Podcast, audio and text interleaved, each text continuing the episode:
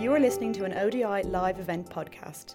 You can find out more about events and research by the Overseas Development Institute by visiting our website, odi.org.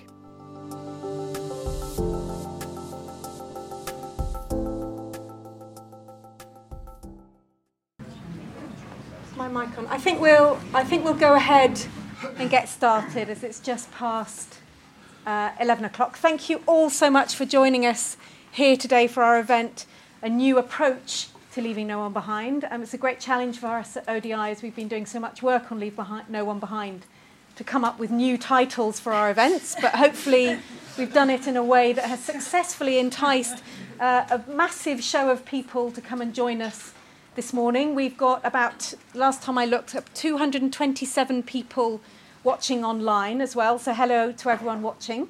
Um, I'll introduce our speakers in a minute. We were hoping to have at least one of our um, uh, guest speakers in the room with us, um, but that's not happened. So, we are limiting the carbon footprint of this event as well by having three of our speakers joining us online. So, we are going to be a little bit reliant on technology working for us, but that should be fine.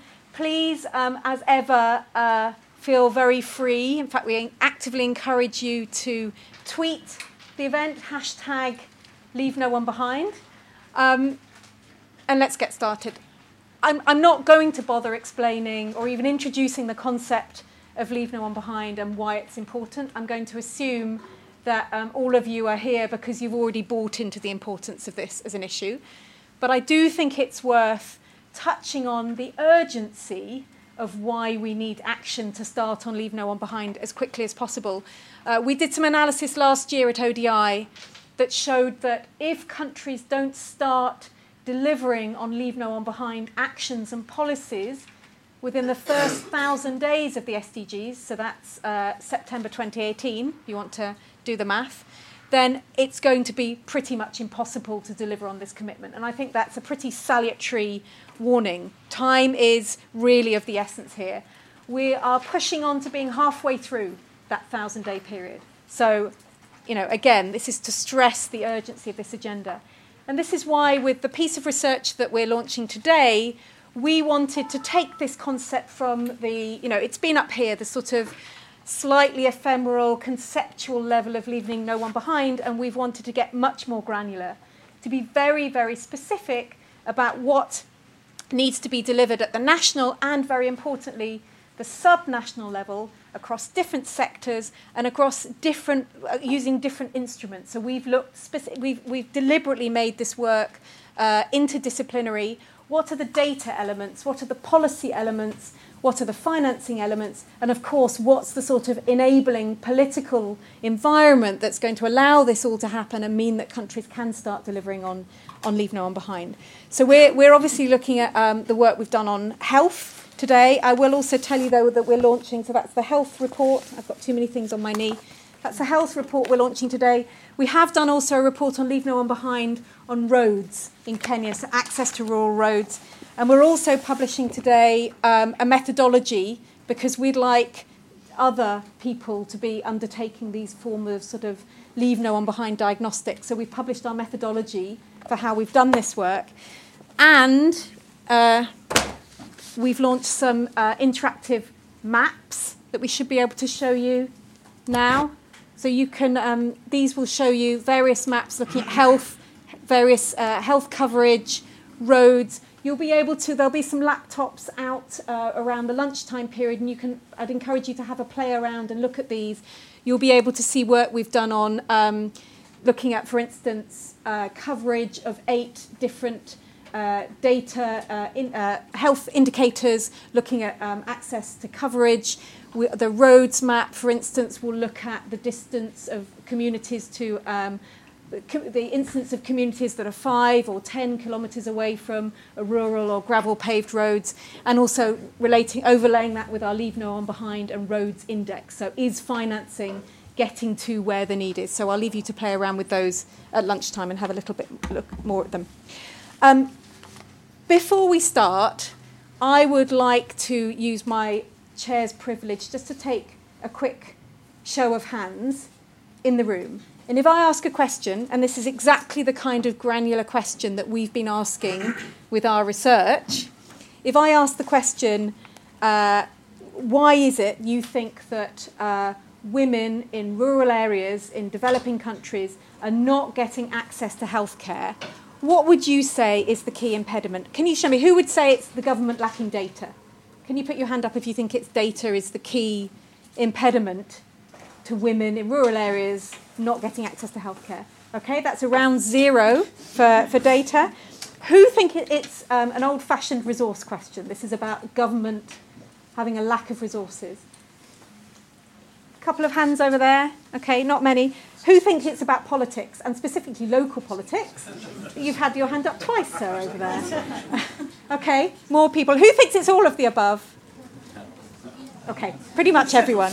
Okay, I will reveal with you the uh, results. We had we had a Twitter poll that looked that asked the same questions, and you'll see you'll see the answers that we had there actually very similar to the number of people in the room. Right. Well, we're going to get into we're going to unpack all these questions in this session. Let me um, let me move next to introducing uh, the speakers.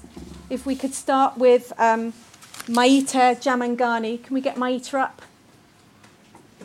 Can we make sure Maita's so we can see and say hello? Right, she's the largest screen in the room. Um, Maita is the National Director of the Gender and Sexual Diversity Network in Zimbabwe. She's a long-time grassroots activist on these issues, and she's also working at connecting civil society and policymakers and making sure that issues of poverty and inequality are um, visible among marginalised people, are visible to those groups. So Thank you very much for joining us, Maita. Can you say hello so we know you can, we can hear you and you can hear us? Can we say hello? We'll say, we'll say hello later. Okay. Um, next, we're joined by Isabella Maina, who is, I hope Isabel can hear and see us as well, head of the health sector uh, monitoring and evaluation unit at the Ministry of Health in Kenya. Can you say hello? They've got their microphones on mute. They're all muted. Okay, we'll say hello to you later. That's okay. We'll say hello later. Hi. later. Hello. There we are. And then we have Mamadou Toure, who you can see there, um, who was going to be joining us in person and now can't. And he's the Poverty Research Director for uh, the think tank Development Initiatives, and he's joining us from Nairobi this morning. Um, and he's waving. Thank you, Mamadou. Hi, everyone. Ah, hi there. Good, we've got a good line to you. Let me start by, if we can start by coming to you, Maita. Um, I think it's really helpful to start the conversation by grounding this in a reminder of why this issue is important at the national level and at the community level. And Maita is going to just give us a very quick reminder of why this is the case.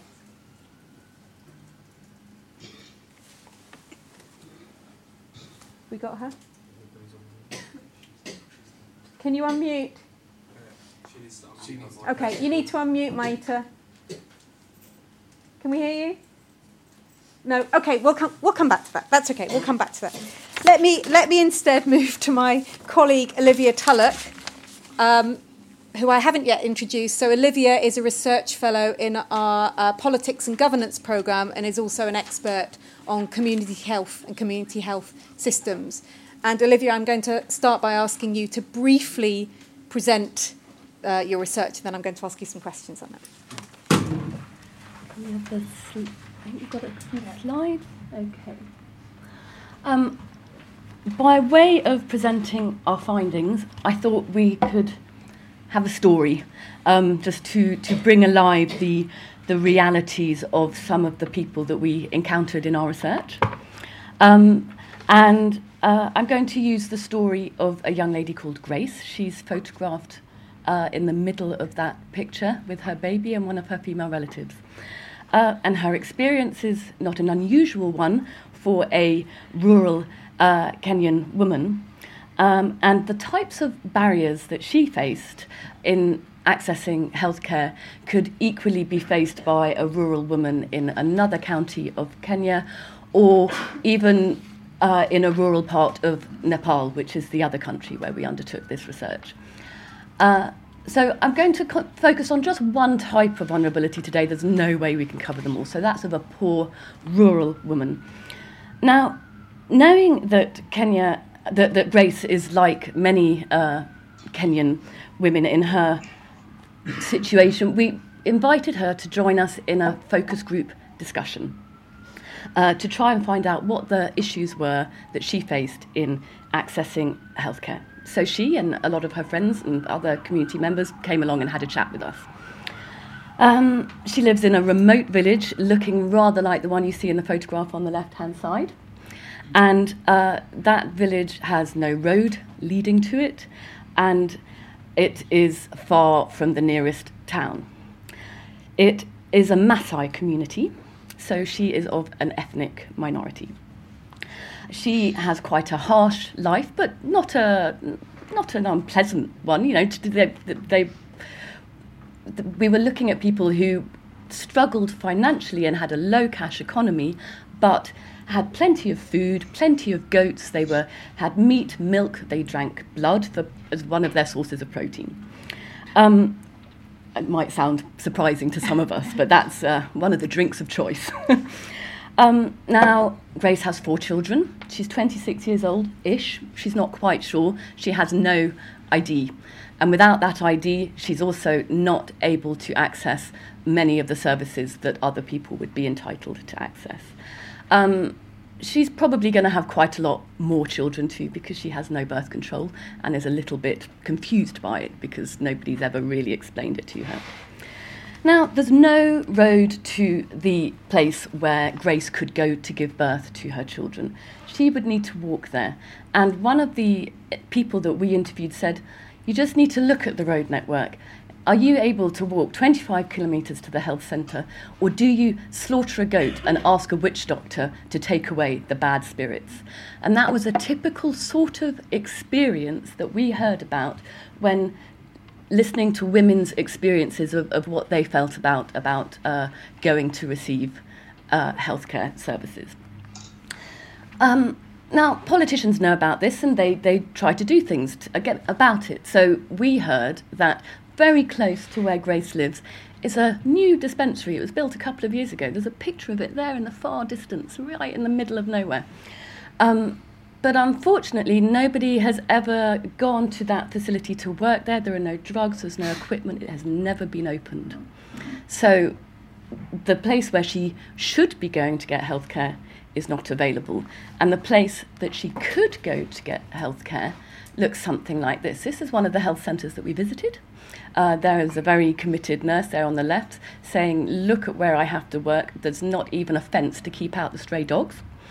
Um, and she showed us around her health facility and said, Here on the right hand side is our labour ward. Now, you can see in that labour ward there's a large pile of mosquito nets, which were kindly uh, donated by the American government, and all sorts of other uh, bits of equipment, but certainly nothing that you would need in order to give birth. So you can see why Grace might decide that the, her, the best option for her is to give birth at home. So that's just a quick snapshot to introduce the sorts of experiences that women in a remote part of Kenya face. Great. Can you, um, I mean, famously, whenever we talk about leave no one behind issues, the, the, the, the number one problem that comes up time and time again is data availability, particularly uh, availability of disaggregated data, disaggregated to the appropriate level that we need to be able to do any kind of analysis. Can you talk us through the kind of data, A, you know, where you found the data, so the kind mm. of data that you were using for the study, and also just some of the key findings in terms of who was being left behind in terms of access to health? So we looked at two main types of data. That was financial data and also health coverage data. So we looked at the demographic health survey and also a measure called the Composite Coverage Index, which is a, w, a World Health Organization measure to look at uh, some of the uh, services that uh, people are able to access. So it's a, it's a, it's a co- sort of proxy measure of, of health service coverage and uh, we were using it like a proxy for universal health coverage. So we looked at those two sources, those two types of data. Um, and one of the things that we found was that, um, A, that the data isn't collected really frequently enough for us to have an accurate picture of what things are like right now, but also um, that uh, it's that the data that is being collected is not giving us necessarily a full picture. So we know that uh, where a lot of exclusion lies, but what we weren't unable, what we weren't able to identify is uh, some of the pockets of exclusion. So we know that some counties have very poor uh, health service coverage, but others have quite good coverage. But within the county that might have good health service coverage, there might be real pockets of, of neglect which just are not adequately represented in the data. Um, that's that's one of the issues we found with, with the sort of health data. With the financial side, we were able to see that there there are some very progressive policies in place to allocate financial resources to the people that need it most. Um, but quite often, those are uh, not quite getting to the people that, that need them because we don't know exactly where the people are. And there were some sort of political machinations that meant that it wasn't always getting through. Okay, perhaps we can come back to the political yeah. machinations question later because that's fascinating. But can you talk? I mean, Kenya now in com- I mean Kenya already had a pre-existing commitment for, around universal health coverage. Now, of course, all countries have signed up to UHC as a as a commitment as part of the SDGs. Can you talk us through some of the kind of trade-offs that you had found in your research that were having to be uh, done, made, carried out, whatever mm. you do with a trade-off, to be able to, to you know get as far towards UHC as they're getting? It's a really important question because we do see that, that that in both of the countries that we looked at, there are very clear commitments on paper and in, in things that are being enacted in policies within the constitutions um, and various other frameworks which have which show real recognition to a commitment to vulnerable people who are not getting the services that they need. But um, these are the people who are most difficult to reach if we look at vulnerable communities, they are they live far away from uh, from health centres. It's very expensive to get health services to the places where they are, uh, and they. Um, the sorts of services that they need, just primary healthcare, are are, are expensive to deliver um, in those places. And so we heard from several of our, really from a lot of our respondents, particularly in, in the second country we went to, which was Nepal, that the low hanging fruit has been picked. So all of the quick, easy gains in health service delivery um, with, in terms of primary healthcare have been uh, achieved in, in a really impressive way in quite a short time. There have been great progress towards the, let's say, the Millennium Development Goals. But the Sustainable Development Goals are all about getting to those people who are not easy to access. And so it's about having to choose to throw money at getting services to those sorts of people against other types of health services for other people and, and that was a real issue that particularly people in the NGO sector said governments are going to struggle to justify this. It's a lot of money to benefit a small number of people mm. remaining. And just to be clear then, who, who, who had they chosen to prioritise? I mean, we'll come to um, Isabella in the Ministry of Health later to, well, to, to, to get her response, but, but yeah, who, who is getting the benefit and who isn't? Well, certainly um, that there are, there's suggestion that those people are being prioritised, but but is it enough? I think that's right, the question. Okay, is it okay. really going so far enough? Question, adequacy of resources as well. Yeah. And if I could, I mean, going back to our Twitter poll and our show of hands, if I had to ask you the, you know, what was the key bottleneck? I mean, you've mentioned some of them sort of um, in quite general terms, but if you had to identify one key bottleneck, what would that be? Oh goodness. Well, I would say probably adequacy of resources. I'm, I'm, going to answer them all in one again, but I think I would say resources. Because if you don't have enough staff, if you can't pay for the staff to, to be delivering services in those places, then it's a non starter. So, yeah. Okay. Great. Well, we'll come back to more about the, the study. I don't, I don't like answering that question at all. Yeah. it's, it's, a Well, diffi- well, it's a really we'll- a tough we'll- one. We can come back to it later because I'm sure there'll be more Yeah. questions about the study. Um, I'd like to turn now to bring in um, Isabella um, from the from the Ministry of Health. I mean, Isabella, do you do you recognise that? I mean, we've talked about the commitments that you have at the policy level to, to UHC, and actually the you know that there's actually compared to plenty of other countries, um, a relatively would you agree with that? A sort of relatively um, progressive um, financing financial formula. So, why would you say it's not happening? Do you do you recognise the bottlenecks that Olivia's just identified, or, or, or have we missed something? What what is what's the reality that you're having to to, to live with? Okay, thank you. Thank you, Olivia, for that brief. Um, yes, as you said, there's progressive uh, financial formula for allocation of resources, and this is based on the constitution on the constitution of Kenya. There's uh, equity in allocation of resources because the constitution says at least 15% of the national budget must go to the counties. And then for the counties that are marginalized, there's equalization fund to make them come up to the level of, of the others, uh, so to speak. And if we come close to health, there's a lot that has happened in terms of um, allocation to the counties. We've seen progressive increase in resources. But as she has rightly put it, um, we are still yet to get there. But there are attempts and um, strategies that have been put in place, especially in health services. We now have, uh, in terms of removing financial barriers uh, to access to services, especially for the poor, we, uh, the government has removed user fees at the primary care facilities. And these are facilities that, by and large, utilized by uh, the minorities or the people in the rural areas. Uh, the other thing that has happened is removal of uh, maternity fee so that deliveries or maternity services in public health uh, facilities are free. And the government is also working towards ensuring that these services are also extended to non-governmental organ- uh, facilities and also to private facilities. eh? And also revamping our national insurance um, firm, the NHIF, the National Health Insurance uh, Fund, to make sure that they are covering not just the formal sector, because initially they were covering the formal sector, but now extending to cover the informal sector and also extending the, the package from inpatient cover to cover also the outpatient.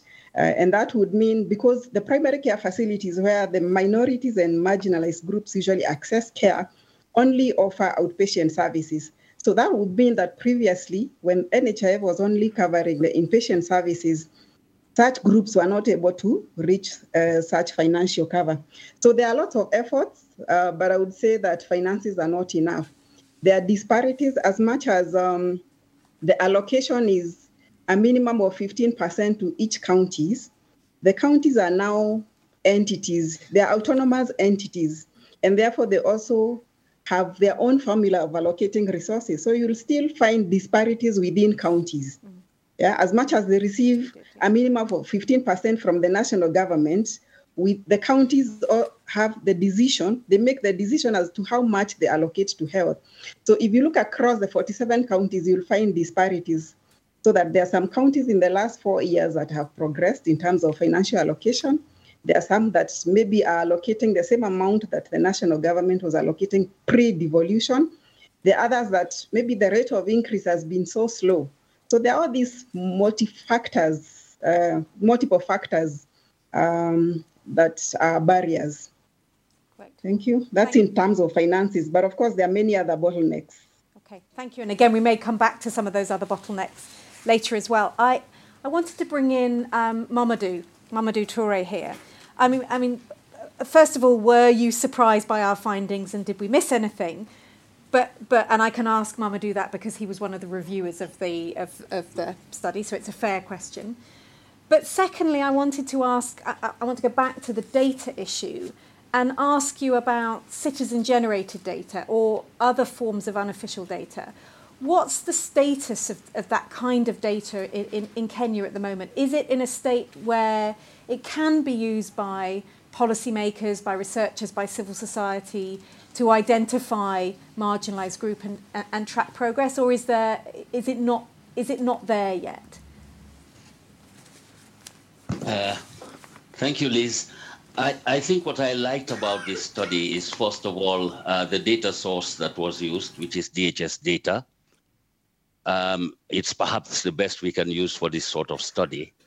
Um, I know uh, some of my colleagues would prefer um, a sort of joined up uh, DHS MICS data, uh, which would still give more information, but MICS would mainly focus on women and children, and these are adequately covered in the DHS data.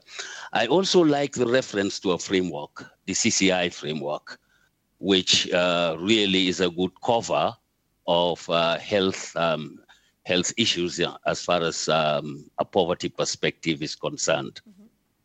In Kenya at the moment, there is a lot of hype on citizen generated data.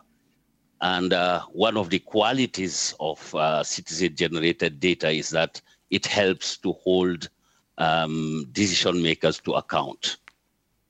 It is not um, as technical and um, malleable as official data, but it does bring out people's perspectives, particularly uh, in a situation where, for instance, in Kenya, they do they do a lot of service delivery surveys. These delivery surveys can definitely be uh, a way, a tool for monitoring whether uh, health outcomes or health inputs are being uh, sufficient to meet the needs of people and whether the outcomes are up to scratch as far as inputs are concerned. Yes, I would say citizen generated data is um, has a lot of future in this type of work, and I think it is suitable uh, for monitor, for holding decision makers to account. Where it is failing at the moment is its compatibility with official data, so that it is easily taken on board on uh, national statistical platforms. And I think that's one big challenge that the Leave No One Behind agenda uh, yeah. puts before us. Yeah, yeah, okay. Uh, okay, that's very, very interesting perspective to hear, and, and interesting, I think, particularly from Kenya, because along with other countries like, for instance, the Philippines, I think it's, it's a place where citizen-generated data is relatively advanced. So it's, it's interesting to hear that perspective. Um, Maita, I'm, I'm going to bring you in now. I'm sorry, I'm sorry we couldn't we couldn't hear you earlier. Um, maybe you can bring, give us, start your, your response to my question by, by giving us your story on why, why it's important that we're asking these questions. But I'd also like to hear from you whether the sort of the bottlenecks and the challenges in terms of marginalised groups getting access to healthcare that we've heard about today does this resonate for you? Is this similar at community level in Zimbabwe? Uh, are you facing similar challenges? Are there similar bottlenecks? Is it something else? I think it's interesting for us to start to get a sense of how sort of scalable these lessons are, how much these are shared uh, difficulties and issues um, in the re- from elsewhere, other countries in the region. Thank you very much, uh, Elizabeth. Can you hear me now? I can hear you, yeah. Right. Uh, the leave no one behind discussion that we are having today is very, very important and very close to my heart.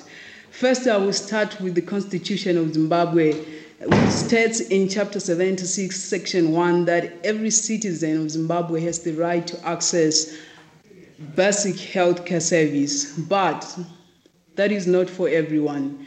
LGBT persons are considered illegal dogs, pigs, insects, but certainly not human. Let me give you a personal experience.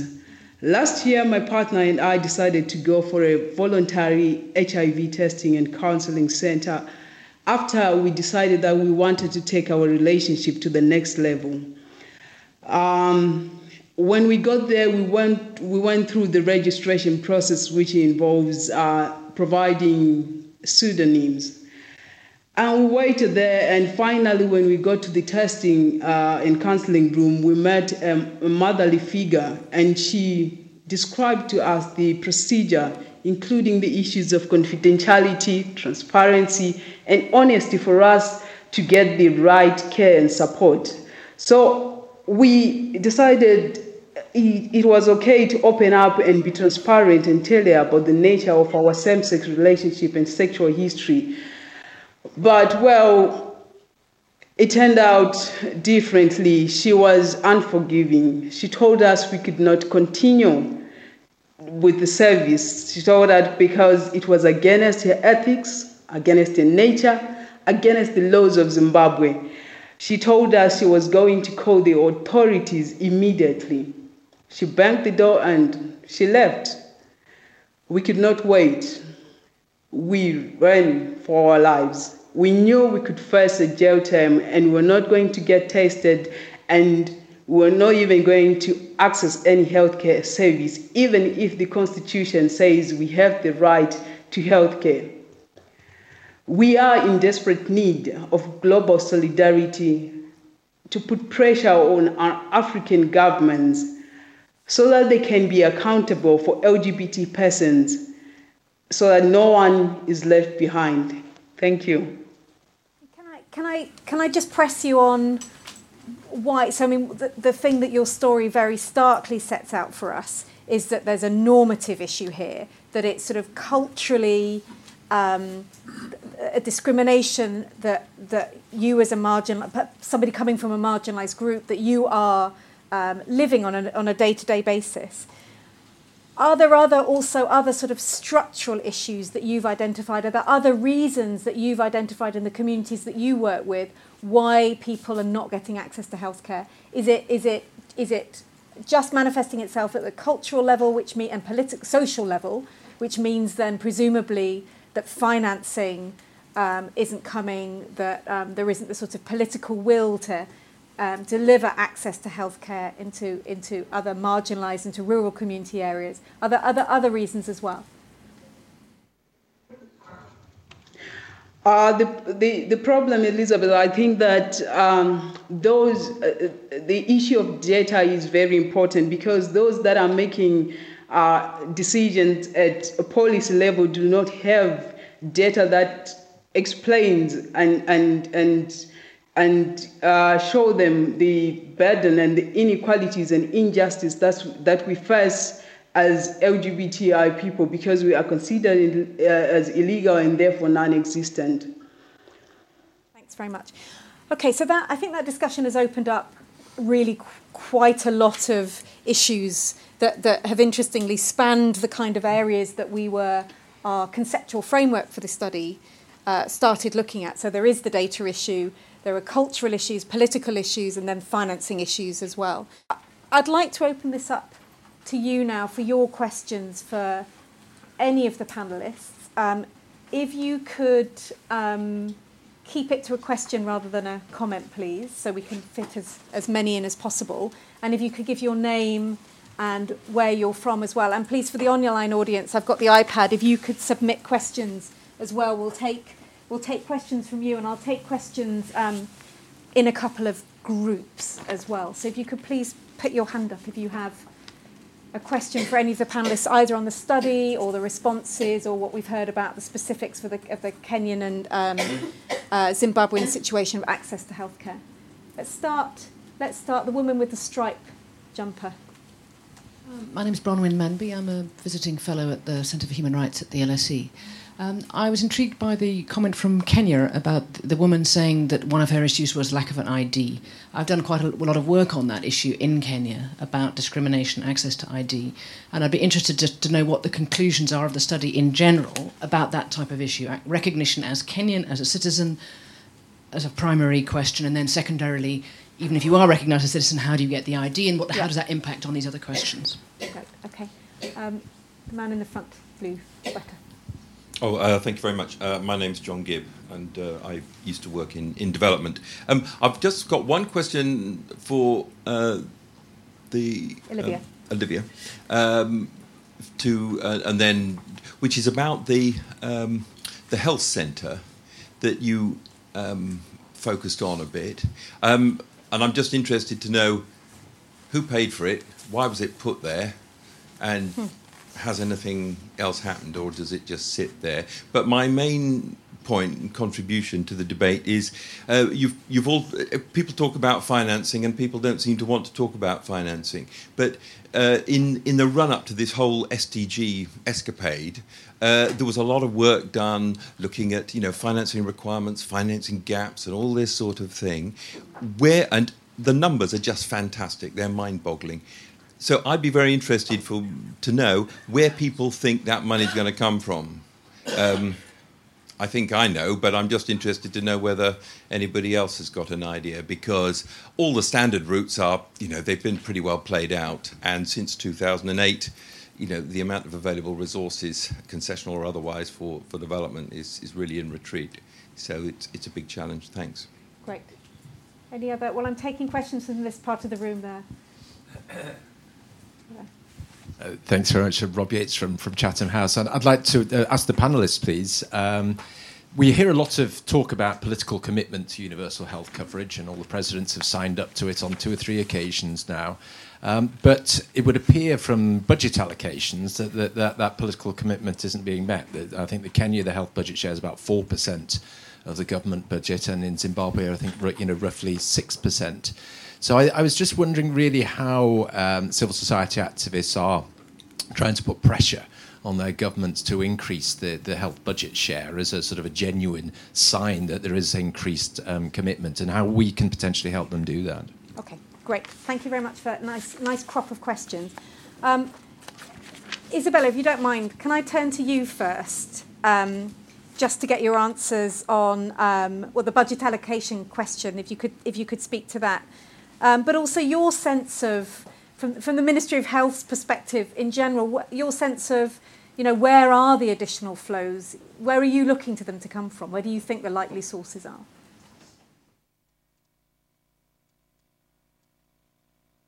Okay, uh, thank you. Uh, I would say from Kenya, there's a lot of commitment from the government to universal health coverage and also to financing. Yeah? If you look at the report, the detailed report, you'll see progressive increase. And this is basically because of the legal framework that we have, the constitution. I said earlier that it talks about 15% minimum allocation to the counties. That over the last year, three years has increased actually from 15 to around 32. I'm not so sure of the current figure. Uh, but if you look at the absolute allocation to the county health, uh, to the county budget, there's a lot of increase. If we break down to the counties, Counties are also allocating much more in health to, this, uh, to, to their health system than what they used to receive when we were one uh, national government. So there's absolute increase. And if you look at the political commitment, our president, our deputy president, the cabinet is always talking about universal health coverage, including uh, lobbying from the county level by the governors, by the, uh, the community, because community participation is now a constitutional right that communities must, must participate in budget making for, for the counties. So there is that increase. Apart from that, there are efforts to increase through various strategies. I talked about the free maternity, I talked about the free services at the primary care facilities. I'm also talking about the conditional grants that go to the, the big level facilities, our referral facilities, to sort of compensate counties for giving services to other counties because these facilities are usually referral for regions rather than from uh, one county. Uh, we've talked about NHIF uh, reforms. We've seen a lot of uh, resources allocated by the national government, that's the central government, to the vulnerable groups. We have health insurance subsidies for social protection, and this targets the elderly, uh, the orphans, and the vulnerable groups uh, generally. And over the last two years, and this has been this is something I know the president really follows. About over half a million Kenyans have been covered. Close to half a million Kenyans have been covered on this.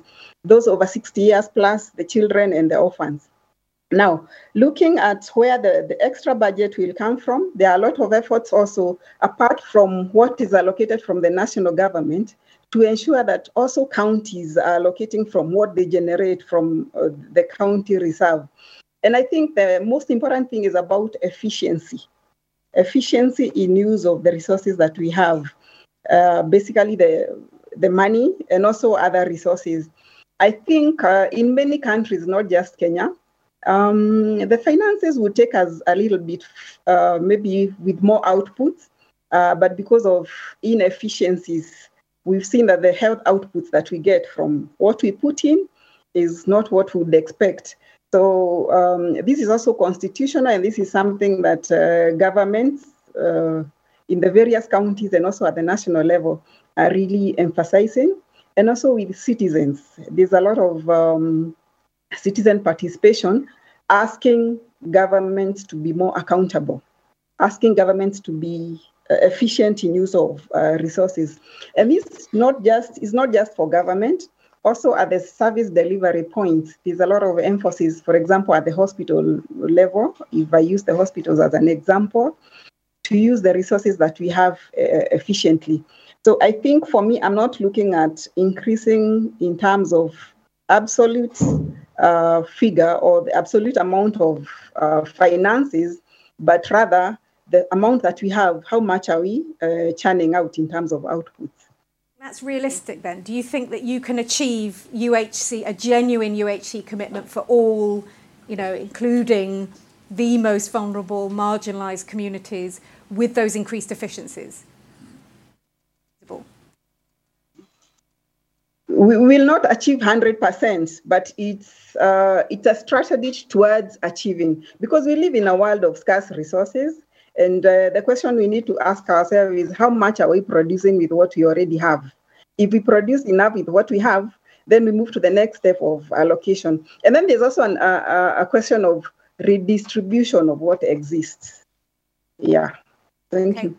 Did you want to speak to the ID question as well, or I can pass that on to um, ID, maybe my, my colleague will assist okay. me, but the attempt I'll make is that um, usually we almost have universal coverage uh, in terms of access to IDs. But uh, if we look at uh, the communities we have in the marginalized areas, there's a lot of interplays or factors. Eh? Education uh, coming in, education of women, and you know, education of the community, community generally, so that you find that in the less educated areas, uh, people will not have access to such services, despite them being close uh, to them.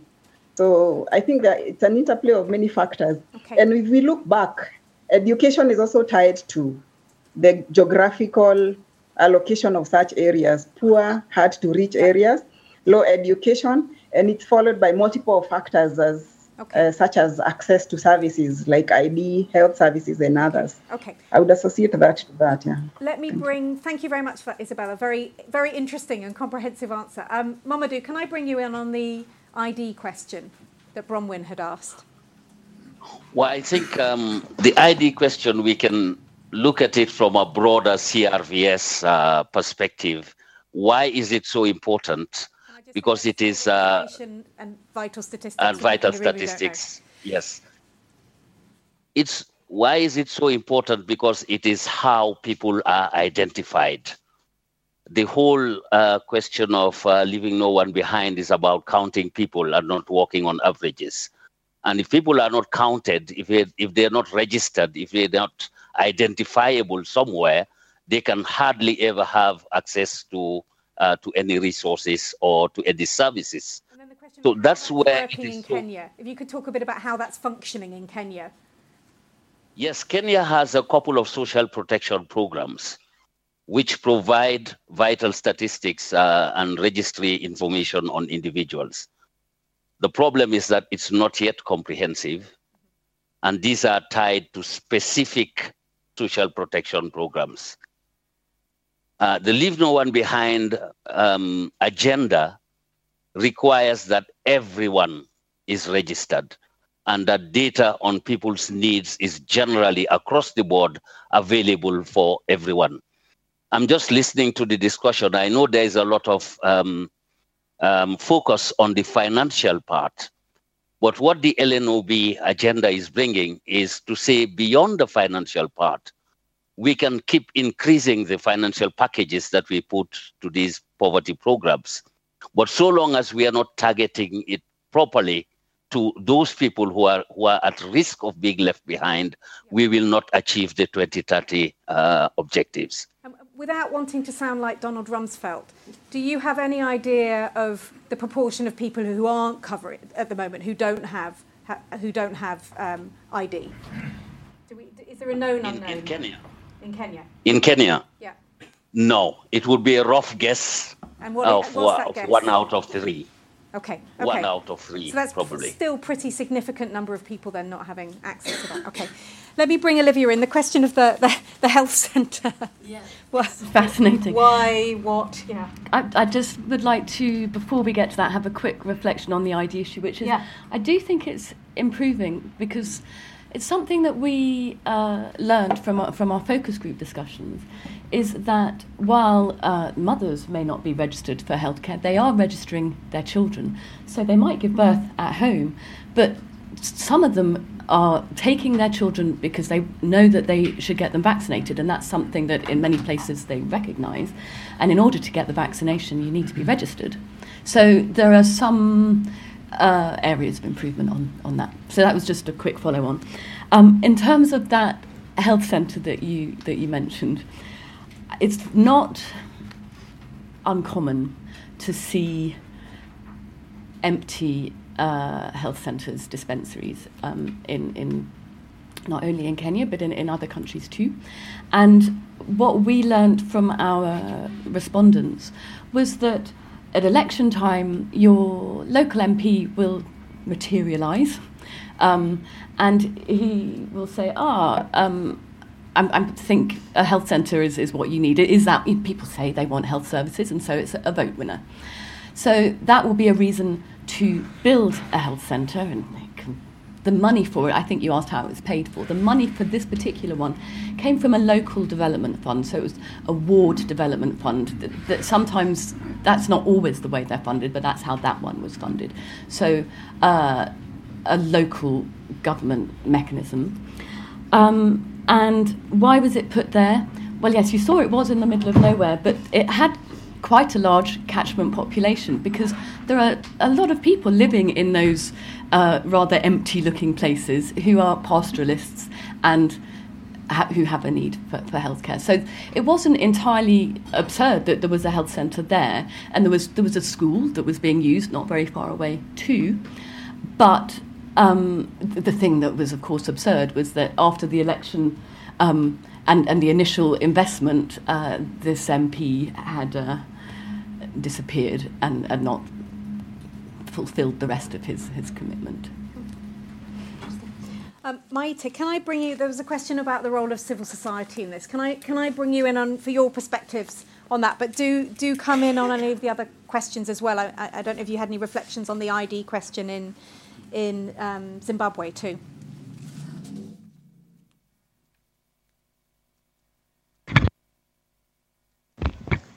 Yeah, th- thank you, Elizabeth. Um, from a Zimbabwean uh, perspective, I think civil society has been trying, uh, but uh, the challenges always are the um, are the laws that are in place.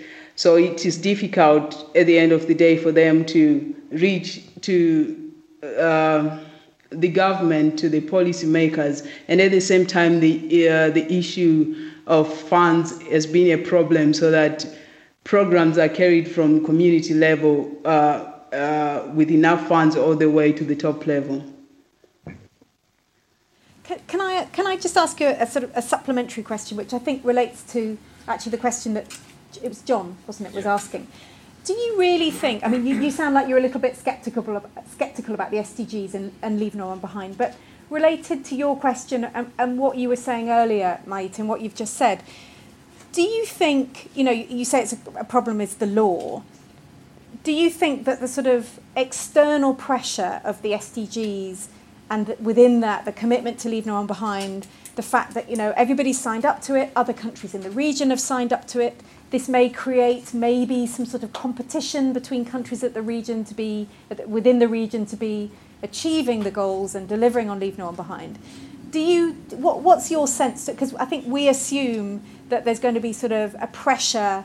This is going to, you know, the theory of change is that there's going to be an external pressure that will um, strengthen your hand as activists and that there will be pressure on the government then to um, repeal these kind of uh, these kind of laws which are so discriminatory. Do you think that's true, or do you think we're being um, too optimistic or idealistic about it?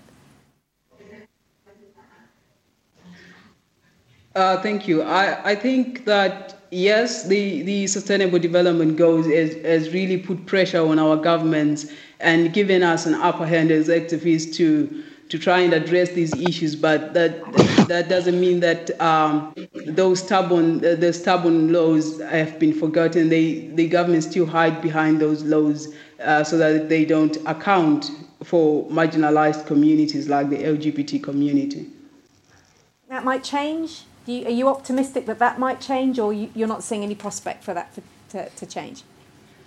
Yes, yes, that, that might change with uh, global support and global pressure.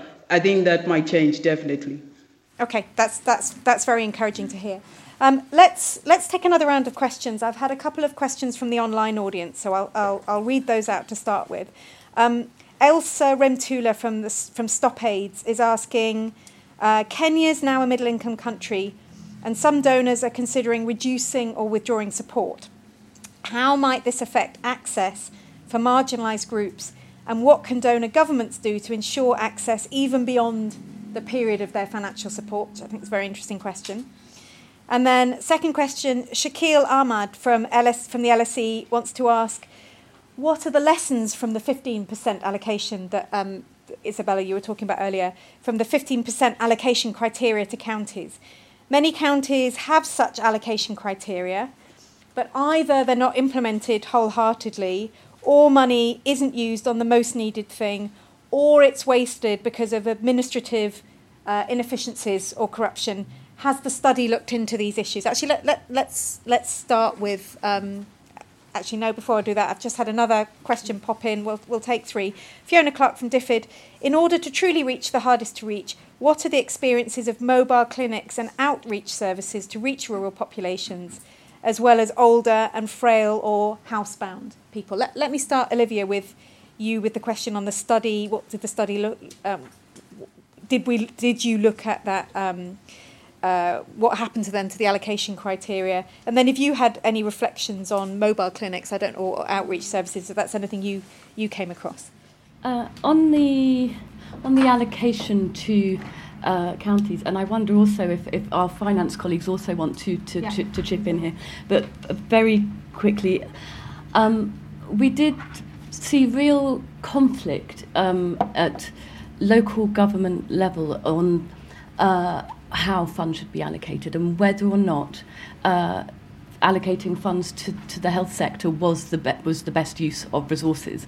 And that while the allocation may have been there in, to, to, to follow, that um, at community level, people would be going to their members of county assemblies and saying, but we need roads. And, and, and that's where you should be focusing your money more than health. And, and we will vote for you if you will uh, in, in, ensure that, that roads are being built. And that that was that the health was almost secondary to that. So mm-hmm. health is a priority, but not always the biggest one for community members. That influences allocation too. Do you, do you want to bring in Romilly? We have a um, microphone over here. So Romilly's an ODI fellow. Um, who looks like at I was ODI, ODI research fellow, research not fellow. an ODI fellow, yeah. um, who who's who's yeah. contributed to this report. Yeah. Um, thank you. Just a couple. I might actually take the question on aid uh, trends as yeah. well. I mean, and think of the, the, the, national and county level spending. We've got a graph in the report that shows, and I think Isabella talked about this as well, that actually overall health spending has gone up quite dramatically since devolution, um, which implies that counties are deciding to spend a higher proportion of their budgets on health uh, than the central government um, has. I think this issue of the sort of the in, the uh, different sectors and you know to improve health. Do you spend something do you spend money on health or do you spend money on roads so that people can get health to health centres. I think that's actually a really critical thing that we struggled a bit with the study. And I mean, this links to the sort of wider, more integrated approach of the SDGs. But I think we're struggling a little bit methodologically about, you know, you could say, well, we need to spend money on everything. We've got to spend it on education so that women are better educated and can help the children and so on. So, I mean, I think the local level perspective is really helpful in this respect. Um, but broadly, we did see uh, more health spending.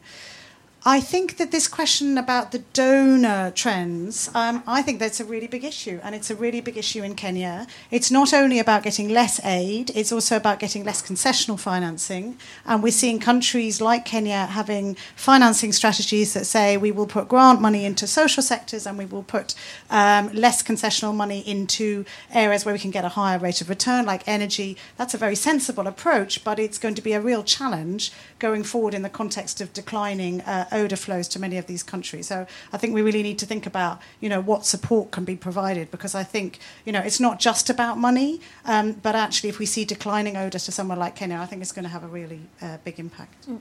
Thank you. Can I, Olivia, can I come back to you the question on, I don't know whether this is something you looked at, mm. sort of outreach services and mobile clinics to reach those really hard to access populations? I think it's one of several ways that can make a really big difference. And it was actually something that uh, came up more in, in Nepal, wasn't it, than, than, than I think it did in Kenya. Am I we're looking yeah. at those various, we, we, sorry, looking at my colleague who's with us.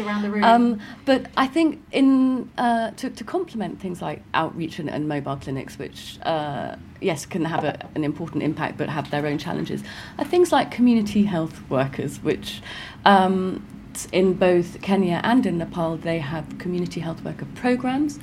Um, the one in Kenya has it's been revitalized, and I think that's that's a very good thing. But what's vital about that sort of uh, let's say health worker cadre is that they're like an interface between communities and the health system. So they can manage things like health promotion, so people are aware about. Uh, things like the importance of vaccination and, and, and interlinking that with issues of, of uh, having uh, an ID.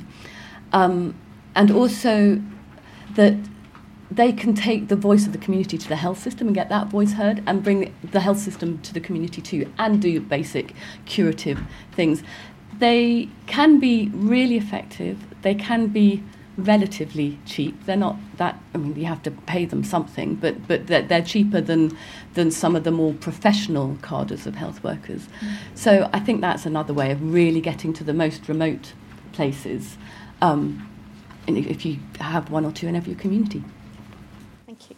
Um, can I bring Isabella in on the, the, the question about the 15% allocation to counties. Is, is that something you, you, I mean, you talked about a little bit more. Do you want to reflect on this question, add any more details, or are you happy with the answer you've given?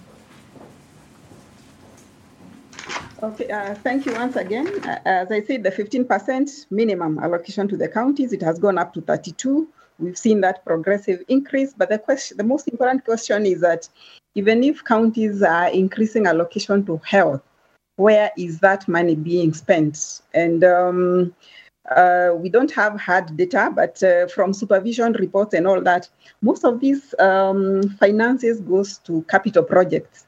And I think colleague there has given an example of roads, and and perhaps is a, is a social thing because um, most of those people allocating money at the county level, uh, the members of county assemblies where the money is voted and all that, are um, politicians. And for them to earn votes, sorry to say, most of them want tangible, they want uh, capital projects so that uh, the voters will see.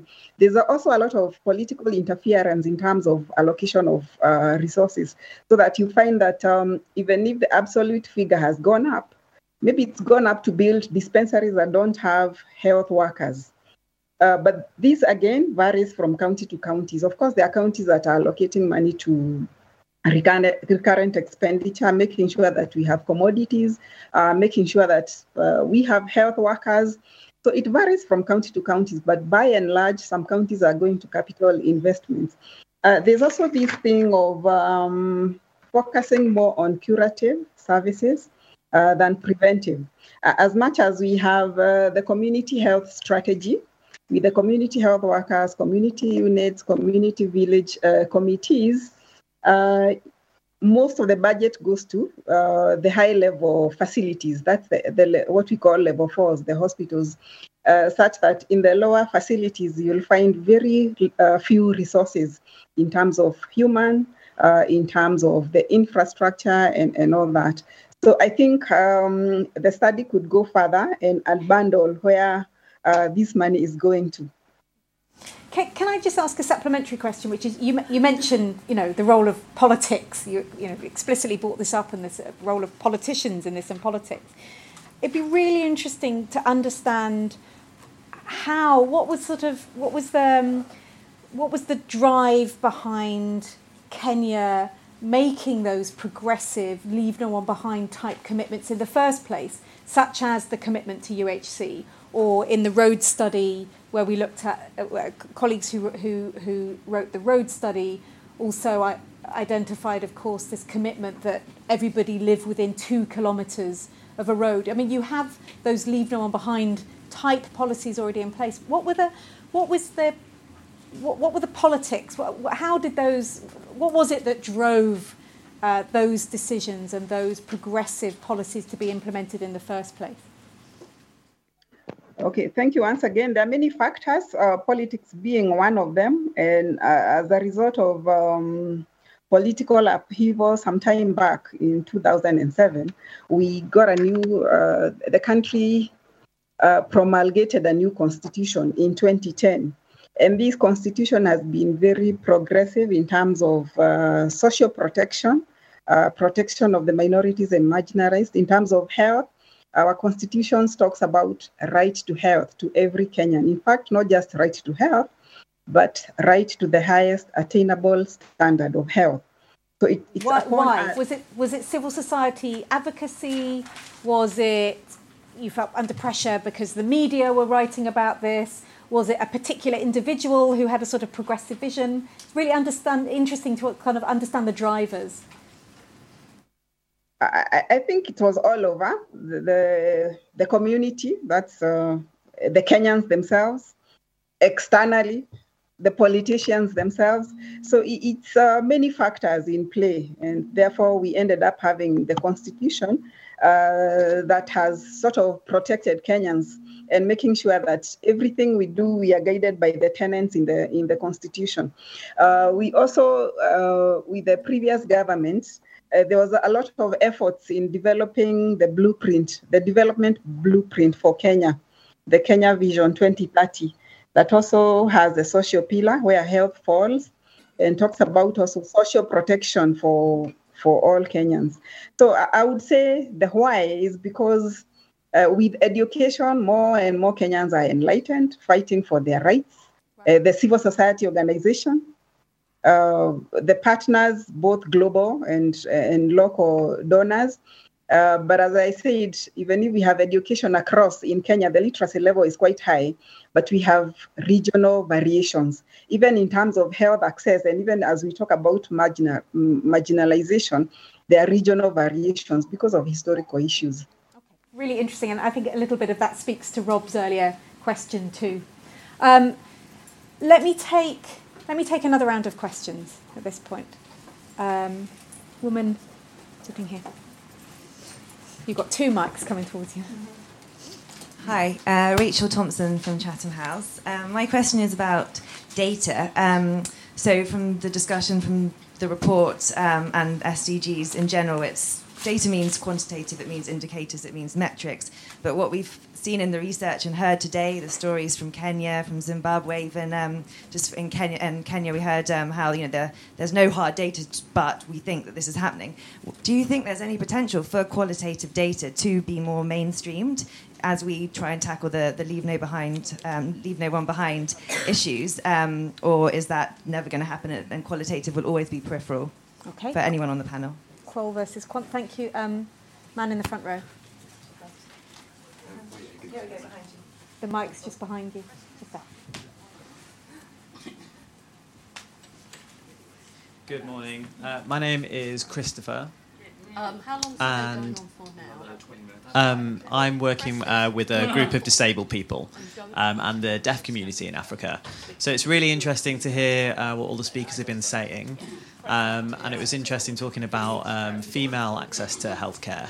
Um, and I've been sat here thinking um, a lot about the diversity of those communities um, and thinking about whether there is any data about disabled people's access to healthcare um, in these situations and in these counties as well. Um, my group, uh, we work um, in Burundi. Mm-hmm. Uh, in Central Africa, um, and we've been working with the disabled community there. And there's lots of issues the disabled communities face um, in terms of access to healthcare. So, uh, my question is broadly about disabled access. Excellent, thank you. And there was a question.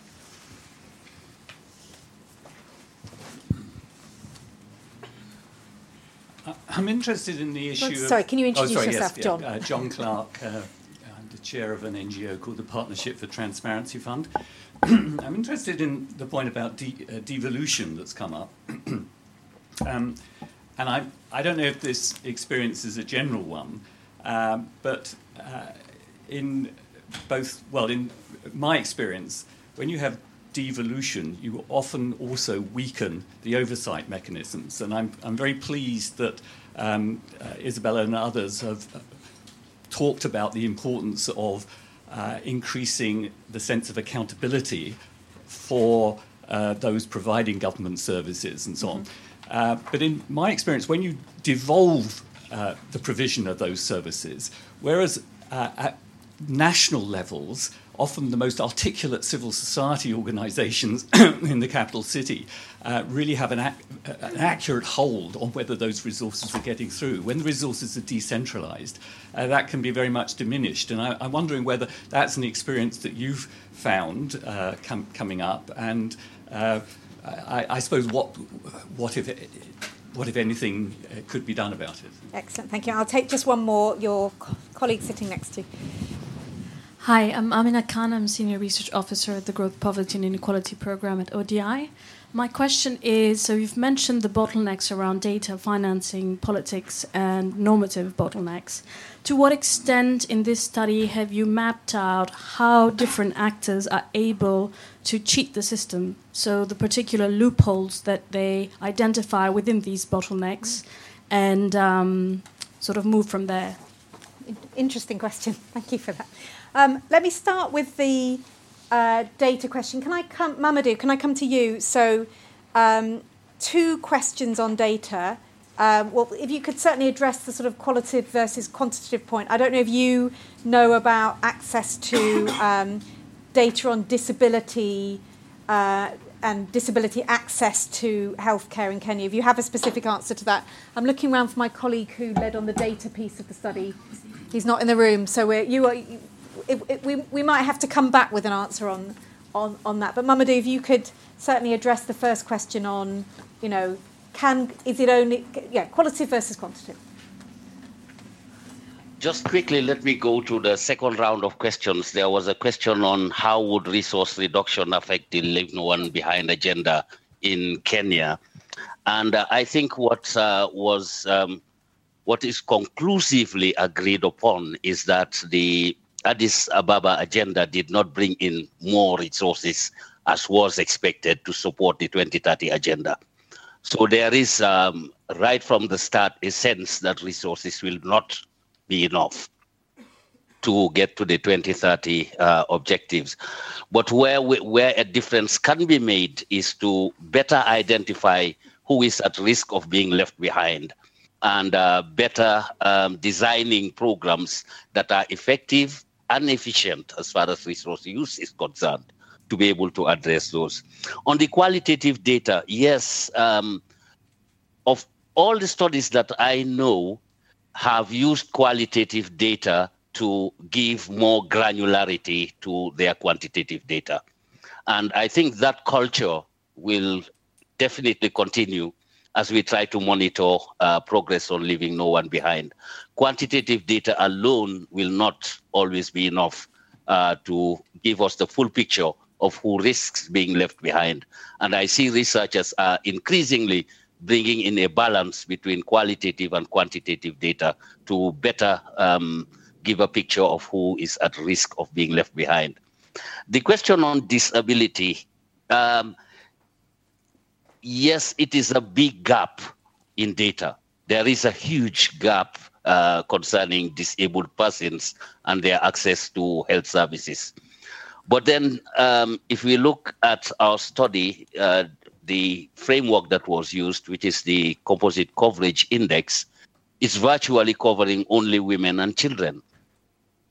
So uh, we need to broaden the frameworks uh, for assessing uh, what is um, health coverage and uh, perhaps uh, giving more room to special populations like disabled persons, but also like IDPs, like refugees, you know, a whole set of subpopulations who we just uh, gloss over when we do these kinds of um, studies. Can I just ask, is there anyone in the room who's sufficiently familiar with either the Washington Group survey or the WHO survey on disability that can answer the question on whether it gives, uh, whether it includes metrics on, on access to healthcare? Does anyone, can, can we answer that question in the room? Can we have a mic? The gentleman over here, please. Can you just introduce yourself, okay. please? Uh, my name is Mosharraf Hussain. I'm Director of Policy of Influence of ADD International. Uh, yes, uh, uh, uh, if we really want to ensure the segregation of data by disability, then Washington Group questions, there's just six questionnaires, that is helpful. To, and they have health questions yeah, in them, yeah, access to health. yeah. Okay. Uh, access to health, it can be used for access to health also. But I don't know that which country are using that questionnaire support. But in Bangladesh, in household income expenditure survey, they use this questionnaire. And uh, although uh, census says that is uh, on 0.5% of, of total population of people with disabilities, but when they used uh, this uh, Washington Group question, it shows 9%. It's a big gap. You Mm. get more authentic data. And even some other countries, they used it for uh, a census, they give uh, uh, a higher figure. And for we, it is a strong recommendations from the disability community that the Washington uh, Group questions will be used to, for the data uh, uh, indicator framework. And but uh, it can be used for access to health also. Okay. And uh, okay. Okay, thank you. That, that's very helpful. Um, we'll, we can come back if there's anything else to add um, on on whether we found anything else on access on disability, disabled people's access to healthcare within the study. But let me come to Olivia. I mean, there's lots of those questions you might want to, to answer. So you, you go ahead. Particularly, I'm thinking of the Uh, devolution one. But I'm going to start in, in the order they came, but, um, uh, but I'll try to be quick. Um, on the issue of the use of qualitative data, I think it's true it's really being used more to, to, to bring meaning to, to numbers, and that's a, a positive uh, uh, direction of travel, let's say. I think in the health sector we might struggle a little bit more than in other sectors, particularly when in many countries, uh, if we look at uh, health ministries, it's, very, you know, it's very biomedical, and so to get uh, people from a strong biomedical background to embrace qualitative data can be a challenge. Um, and let's let's put it in those terms. Um, so so uh, progress, but probably not enough. Um, with the somebody mentioned using the the, C- the composite coverage indicator as as our one of our indicators, and it's true. It's really it's primarily looking at services that uh, women and uh, young children access. And so that doesn't give us enough about disability. And I think it's something that as we discuss our methodology, um, we need to think about using more indicators. This was the first time we, that we that we did this, and I think we really recognise that we need a broader range of indicators than just uh, the the CCI and and the um, and the DHS data that we looked at. Right. the devolution question. So about the oversight mechanisms, wasn't it? Um, I think that we we observed in Kenya and in, in Nepal that in, in terms of uh, tracking and whether or not that that's reduced i- in devolution, I I think we see quite a lot of promising initiatives with things like budget tracking that, that do happen in, in local levels. But otherwise, I, I do think you're right. And I'm sure, Romilly, you have more th- thought on that. I'm, I'm not. but in, in terms of things like community scorecards um, and, and those sorts of initiatives that, that, that you all know about. But, but fundamentally, yes, I think that it's, it's a risk that comes with devolution. Yeah, I, I can't talk very much about sort of community initiatives in, in Kenya, but I do know that uh, um, that in Kenya it's been more of a sort of big bang style uh, devolution. So I think it's actually still happening and filtering through. So I think it's actually, to be honest, a little bit early to be able to say in the long run. But I think there's been sort of coordination issues about sort of who's paying health workers' salaries and, and so on. Perhaps Isabella wants to say a little bit more about that. Yeah. Did you want to speak to the last question on loopholes? Uh, did, did we map the cheating of the system? Is that right? um, so we certainly observed uh, cheating of the system. We didn't map it. I think that would be a, a, useful thing to do, but we just didn't have the scope for something like that. And um, go for it um, because it, it certainly is there. Okay. Yeah. Um, Isabella, let me bring you back in again on any, I mean on any of those questions, but Okay, uh, thank you. I think I'll tackle the one of devolution first. Uh, as one of the speakers there has said, it's a little a bit too early to say whether that will weaken or not. We are just about four years into devolution. Uh, but there are a lot of tenets in the constitution about, you know, protecting, uh, for example, devolution of any sector, whether it's health or the other sectors. Eh? Uh, the national level, uh, the national government, for example, in health, is in charge of policy, standards, and regulations, and also capacity building to the counties. And the two levels of government, uh, the counties and the national government, are supposed to work on the basis of consensus, consultation, and, and all that. Uh, therefore, what we've seen uh, is that what the country has done, especially in the health sector, is to set up intergovernmental forum to solve any issues that they may arise in the counties or also at the national level. So we have intergovernmental mechanisms to make sure that um, we move on together as a country. Because as much as we have 47 uh, health systems, at the end of the day, if you are to report on SDGs, for example, we have to report on SDGs progress for Kenyans. So we have uh, put up mechanisms to make sure that we are working as, as, as one country. We also have regulatory bodies um, that follows up on what is happening in the in, in the counties. The role of supervision is also joint by the county and the national government, and we've been following on that. We also have accountability tools, and Olivia has mentioned about the scorecard.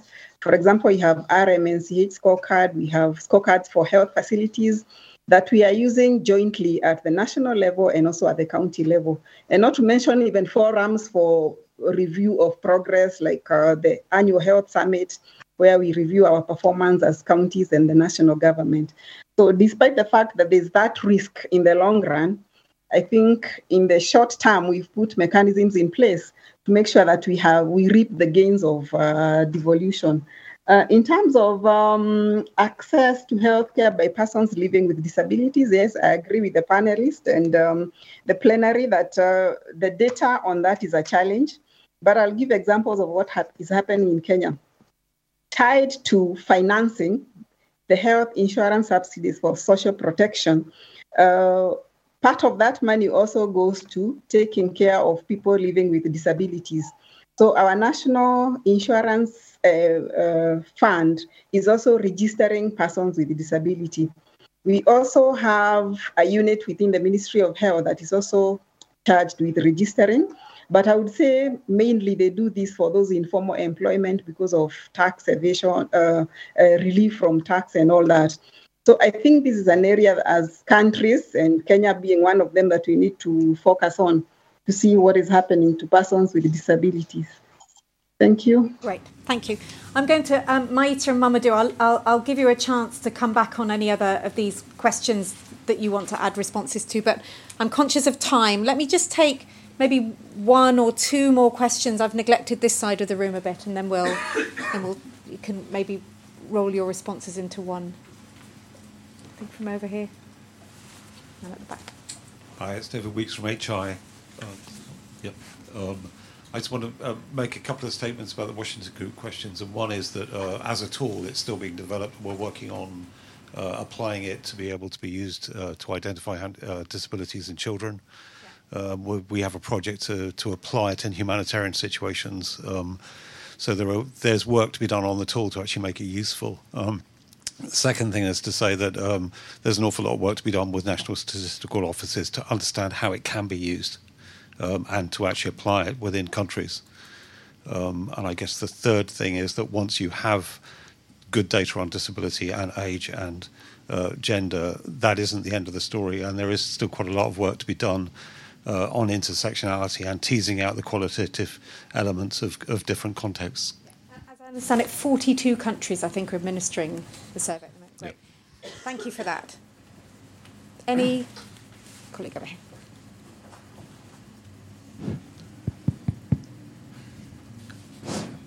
Can you hear me now? Yes. Okay.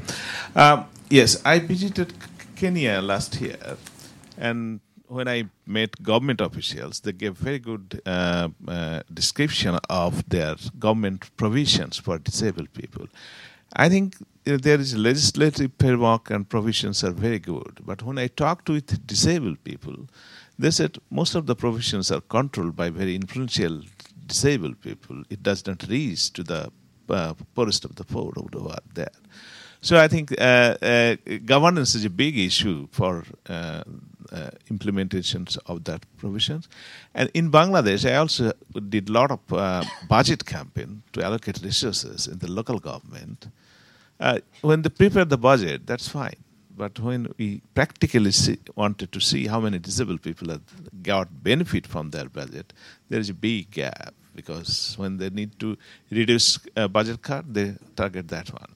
And on thing, the last one, yeah, on question that is uh, for uh, community health services, are there participation of people with disabilities, not as only beneficiaries, for running uh, for the operations of that uh, uh, that programs.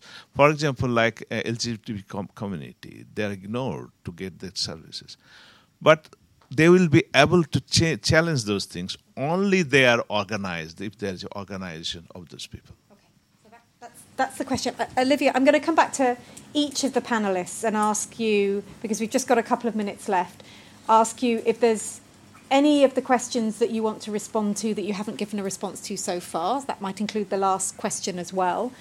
And then I'd also like you to give me, if you could, the next thing that you think needs to happen to advance the Leave No One Behind agenda in your context. What is the next? And, and if you could be really specific, so not you know, there needs to be more political will. A really specific, concrete thing that you would like to see change that you think is going to advance this. And for instance, Isabella, I don't want to force your hand, but if you wanted to tell us about the Kenya Health Data Collaborative, I'm sure everybody would be very interested to hear about that. But you can, you can, you can give a different answer if you want to. So let me start with, um, let me start with Olivia. Okay, I'm going to answer the community health worker question first, and then I'm going to think about the other one while the others are. All right, um, with community health worker programs, of course, they're different in every country, but there are recommendations um, that are quite widely accepted, one of which is that community health workers should be selected by the communities in which they live. So, in that sense, anyone is able to participate as a community health worker. So if you're talking about disabled people being that person, I don't see any reason why they why they shouldn't be selected by their community to do that if they fit the other criteria that communities feel are uh, important to to represent them. So I think in theory absolutely yes. In reality, I have no idea to what extent that happens. I, I just don't know. Might be an interesting thing to look at. Okay. Let me okay. Let me come to you, Mamadou. Your if any of those questions that you just answers you want to pick up on, or you know, very very specific. What next? I think generally on data, uh, what we have learned or what we are learning about um, leave no one behind is that it's requiring of policymakers to identify who is disproportionately deprived of the fruits of development. That's the leave no one behind population. And um, the techniques we have at the moment uh, seem to be moving towards um, a good blending of quantitative and qualitative data. And I think the more we do that, uh, the better it will be to identify who is at risk of being left behind. Thank you. Uh, there is also there is also the issue of um, frameworks for identifying who is being left behind. In this study, we use the CCI, which is top of the notch at the moment as far as health is concerned. But we should also realize that it is not comprehensive in terms of what are the health needs of populations and subpopulations. So perhaps seeing an expansion, a little bit expansion of this um, of this framework for uh, exploring leave no one behind in the health sector will be very helpful in future. Be happy Particularly now, just a last point yeah. from the policy perspective. I know uh, we use and bandy the term universal health coverage generally, but what does it mean from one country to another is something quite uh, eclectic. Across Africa, there is what used to be called the Bamako Initiative, which covered what is called basic primary health care. And it, I think it will be helpful in going forward to build on that framework and introduce um, new areas of healthcare that it can cover for people who are at risk of being left behind. Really interesting suggestions and, and a sort of nice mix of the sort of policy agenda and research agenda. And, um, and, and on your second point, the frameworks, you'll be pleased to know that we're ODI, we're developing exactly that kind of framework for access to healthcare and leave no one behind. We're, we're piloting it in Zimbabwe at the moment, but we're looking to it to expand that. So we'll be be happy to share it with everyone when we've developed that.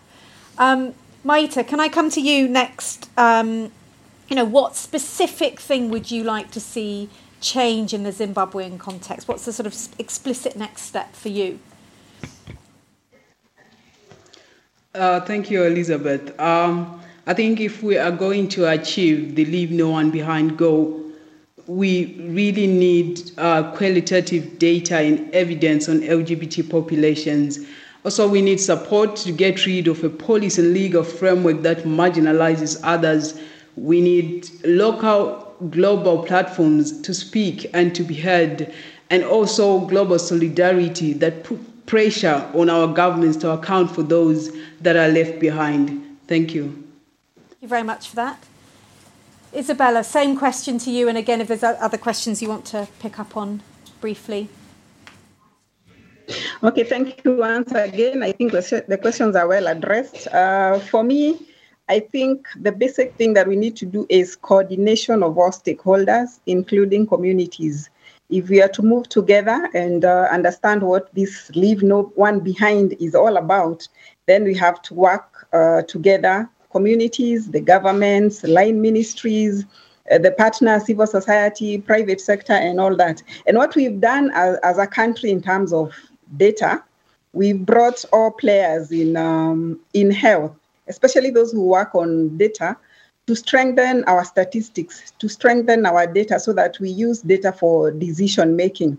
And actually, uh, we just concluded our midterm review of our strategic plan which, if time allowed, I would share what is happening in terms of um, the progress made in the counties and all that, and probably you can have another forum for that.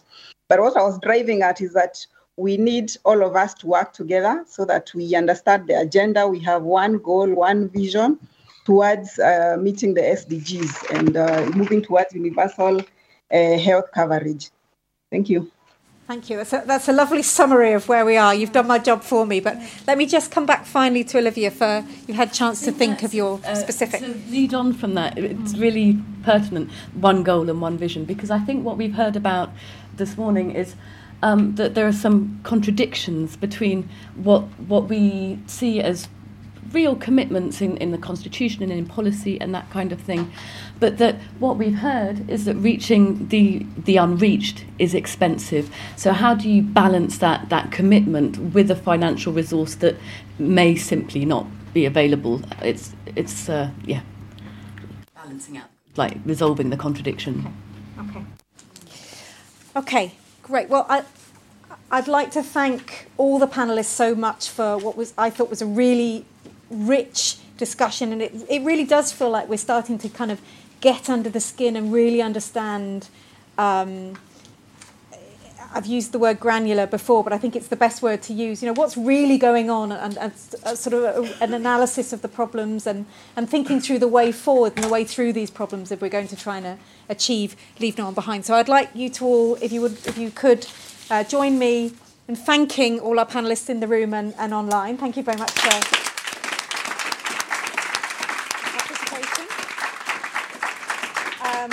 Uh, just to remind you that there are laptops available if you want to play around with the maps and see some of the, the interesting data work that's been done. There's lunch outside here. Um, hopefully you knew about that, but there's, there, there's